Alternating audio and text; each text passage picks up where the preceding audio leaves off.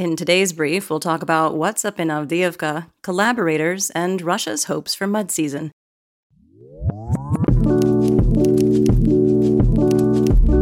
I'm Linnea, and today is Thursday, October 12th, 2023. You're listening to the Ukraine War Brief podcast, where we bring you up to speed on the war in Ukraine in about 20 minutes or less. Before we get started, I have a cold, so I apologize to your ears in advance.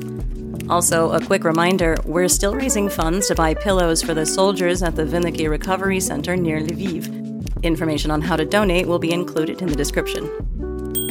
And now the news from the front. The General Staff of the Armed Forces of Ukraine, or GSAFU, reported that Russian losses on Tuesday included 34 tanks, 91 armored combat vehicles, or ACVs, 18 artillery systems, one multiple launch rocket system, or MLRS, one anti aircraft system, 19 unmanned aerial vehicles, called UAVs or drones, an Su 25 fighter bomber, and 820 personnel. Russian losses on Wednesday were similarly high, including 42 tanks, 44 ACVs, 32 artillery systems, 2 MLRS, 21 UAVs, and 990 personnel. UK Defense Intelligence reported on October 11th that the combat capability of the Russian armed forces has deteriorated due to mental health issues among soldiers, noting that in December 2022, Russian psychologists identified roughly 100,000 military personnel with symptoms of post traumatic stress disorder, or PTSD, a number that is almost certainly now much higher due to the Russian military's consistent failure to rotate units away from the battlefield for rest. Some Russian commanders have called out the problem to higher ups, like Major General Ivan Popov of the 58th Combined Arms Army, who was relieved of his position back in July. UK analysts also say that there is evidence that Russian medical staff are sending personnel back to the front who are unfit to fight, and, quote, with a lack of care for its soldiers' mental health and fitness to fight, Russia's combat fighting effectiveness continues to operate at suboptimal levels, end quote. In the Eastern Theater of Operations, the GSAFU reported that Ukrainian forces held their positions near Bakhmut in Donetsk Oblast and had partial success in Andriivka, southwest of Bakhmut. According to the Institute for the Study of War, or ISW, Russian forces launched an offensive operation northwest of Avdiivka, also in Donetsk Oblast, from Krasnohorivka towards Ocheretine, and southwest of Avdiivka from Vodyana towards Sieverne it has not gone well for them. The goal seems to be to encircle Ukrainian forces who are well entrenched in the city of Avdiivka, which, after nine years of war, has been reduced to ruins. In spite of massed firepower and a force of roughly 8,000 troops, according to Ukrainian intelligence, Russia has suffered incredible losses in both equipment and personnel and has achieved minimal gains. In the northern pincer, Russian forces were able to power through a Ukrainian tree lined fortification and reach the railway, pushing towards Berdychi and Stepove. Russian sources claim they captured both settlements, but there's no geolocated evidence of it at this point, and clashes continue between Stepove and the railway. In the southern pincer, not only were all Russian attacks rebuffed, according to Ukrainian Tavria Forces spokesperson Alexander Shtupun, Ukrainian troops even managed to capture Russian positions between Vodyana and Opitne. The ISW threw some shade at the situation, writing in their October 10th assessment that, quote, an effort to capture Avdiivka would require more and higher quality units than those currently deployed in the area, end quote. In the southern theater of operations, Ukrainian forces made partial gains west of Verbova in western Zaporizhia and continued to repel Russian offensive operations south of Robotyne. The ISW reported that Russian forces launched localized offensive operations southwest of Orikhiv near Nesteryanka and Pyatikhatki, likely in an effort to draw Ukrainian forces away from the area around Robotyne about 20 kilometers to the east. Along the Donetsk Zaporizhia border, the ISW confirmed Ukrainian advances southeast of Vuhledar towards Mikilsk. A report in Forbes confirmed a story we touched on a few days ago. Sometime in the first week of October, Ukrainian artillery destroyed a Russian ammunition train en route to Tokmak. The importance of this cannot be overstated. One of the major goals of the AFU since the beginning of the counteroffensive has been to get close enough to cut Russian supply lines, called GLOCs or ground lines of communication, around Tokmak, arguably the most important road and rail hub in western Zaporizhia. If Ukraine is able to establish fire control and sever the GLOCs in and around Tokmak, Russia won't be able to supply its troops in the field in western Zaporizhia and will be forced to either retreat or be overrun.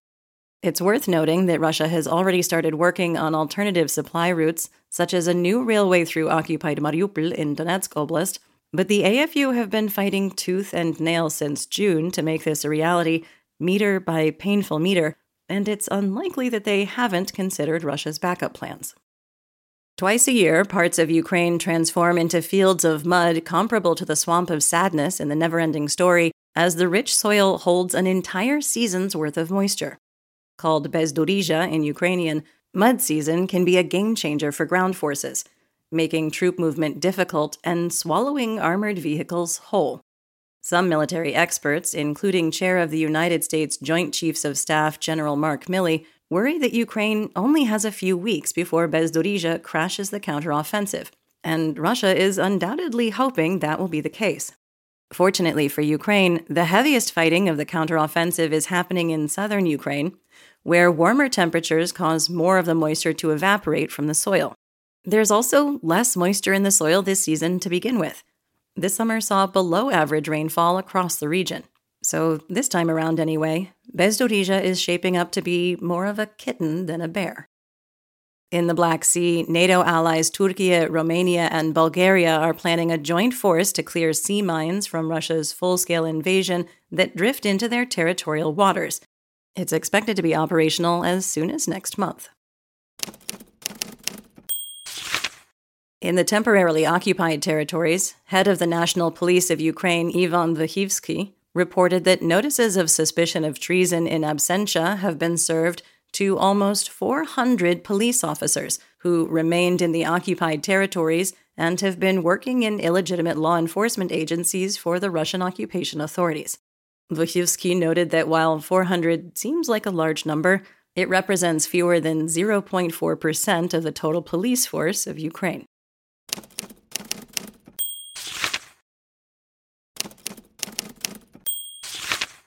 On the home front, Ukrainian President Volodymyr Zelensky signed a law on Tuesday resuming asset declarations for officials and making them immediately available to the public. The Verkhovna Rada, which is Ukrainian parliament, had passed a controversial version of the law that kept asset declarations under wraps for another year, but of course, President Zelensky vetoed it. The Security Service of Ukraine, or SBU, identified two Ukrainian collaborators who allegedly worked with Russian forces to carry out the missile strike on the small village of Hroza on October 5th. According to the SBU post on Telegram, local brothers Volodymyr and Dmitro Mamon began working with Russian forces while the area was under occupation. When the region was liberated in late 2022, they fled to Russia but maintained a social network in Kharkiv Oblast. They reportedly collected information about the planned reburial of the fallen Ukrainian soldier in Hroza and passed it along to Russian authorities. The death toll from that attack has risen to 55, and three remain unaccounted for. Speaking of snakes in the grass, let's talk about the Russian Federation. There's a presidential election coming up, and UK Defense Intelligence stated that they believe Russia will avoid making unpopular political steps, like, for example, announcing a new wave of mobilization before the election on March 17, 2024. Current Russian president slash dictator Vladimir Putin is expected to begin his unofficial campaign in the next month or so. To be clear, though, that does not mean that Russia won't restock their troops until spring. A recent investigation by Radio Liberty has found evidence that Russian Defense Intelligence, or the GRU, has been hiring mercenaries and calling it recruiting volunteers.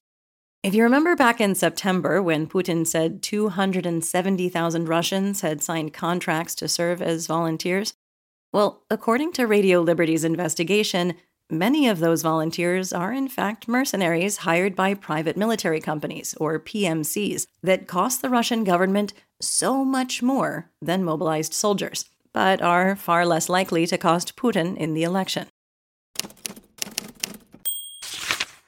In news worldwide, the Wall Street Journal reported that pro Ukrainian members of the United States Senate want to pass a long term aid package for Ukraine that would far exceed the amount requested by U.S. President Joe Biden and would last through the 2024 election. Back in August, Biden requested $24 billion in additional aid for Ukraine, which has drawn opposition from Congress critters who are wary of further funding for the war. Following the drama in the U.S. House of Representatives, however, senators from both parties have spoken out in favor of a so called one and done aid package. Ukrainian President Zelensky and Romanian President Klaus Iohannis have reportedly signed a bilateral agreement on security, including in the Black Sea region, support for Zelensky's peace formula, an expansion of cooperation between the two nations logistically and economically, and the establishment of transport links and simplification of border crossings between Ukraine and Romania. Zelensky also announced the creation of an F 16 training center in Romania, which will include Ukrainian pilots in the first wave of training.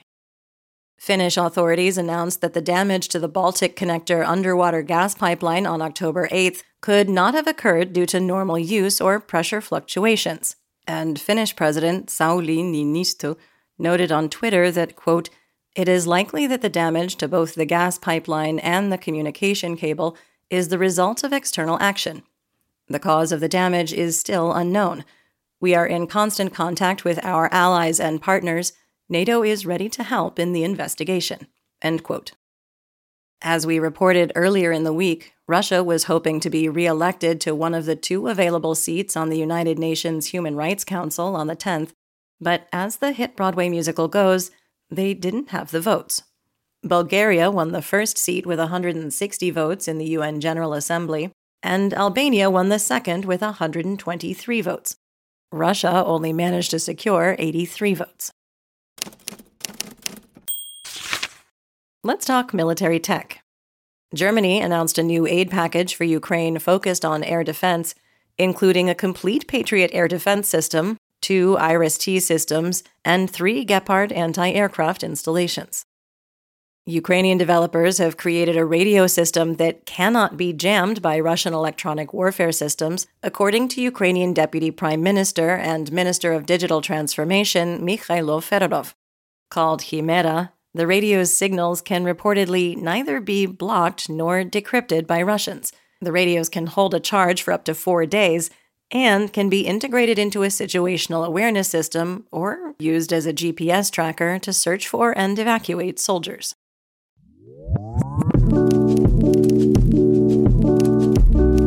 That's the brief for today. Remember to check your sources and don't fall for propaganda.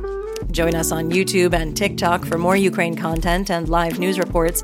And if you haven't already, please consider subscribing to our work on Substack. We'll be back next time with more updates. Until then, stay safe, everyone. Do побачення.